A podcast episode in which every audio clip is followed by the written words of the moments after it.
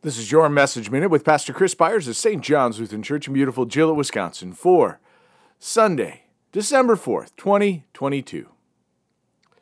Let the mountains bear prosperity for the people and the hills in righteousness.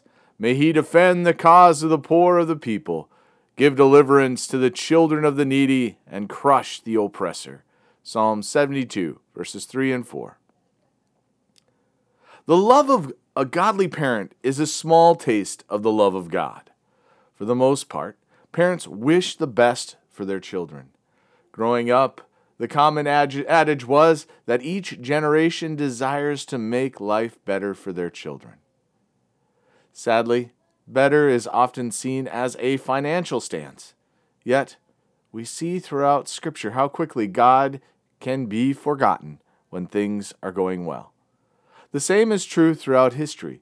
We feel the oppression of another and struggle, and our Lord desires us to be freed as we cry out. But hearts turn away from Him and seek refuge in other things.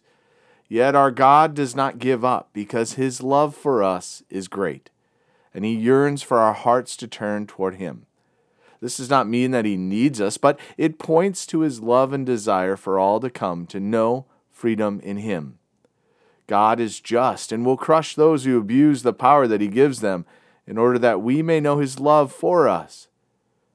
Let us raise up each generation to know the love of the Father and see the grace which He pours out in abundance. Let us pray. We thank you, our Heavenly Father, through Jesus Christ, your dear Son, that you have kept us this night from all harm and danger and we ask you to protect us this day also from sin and every evil, that in all we do today we may please you. For into your hands we commend ourselves, our bodies and souls, and all that is ours. Let your holy angel watch over us, that the wicked foe have no power over us. Amen.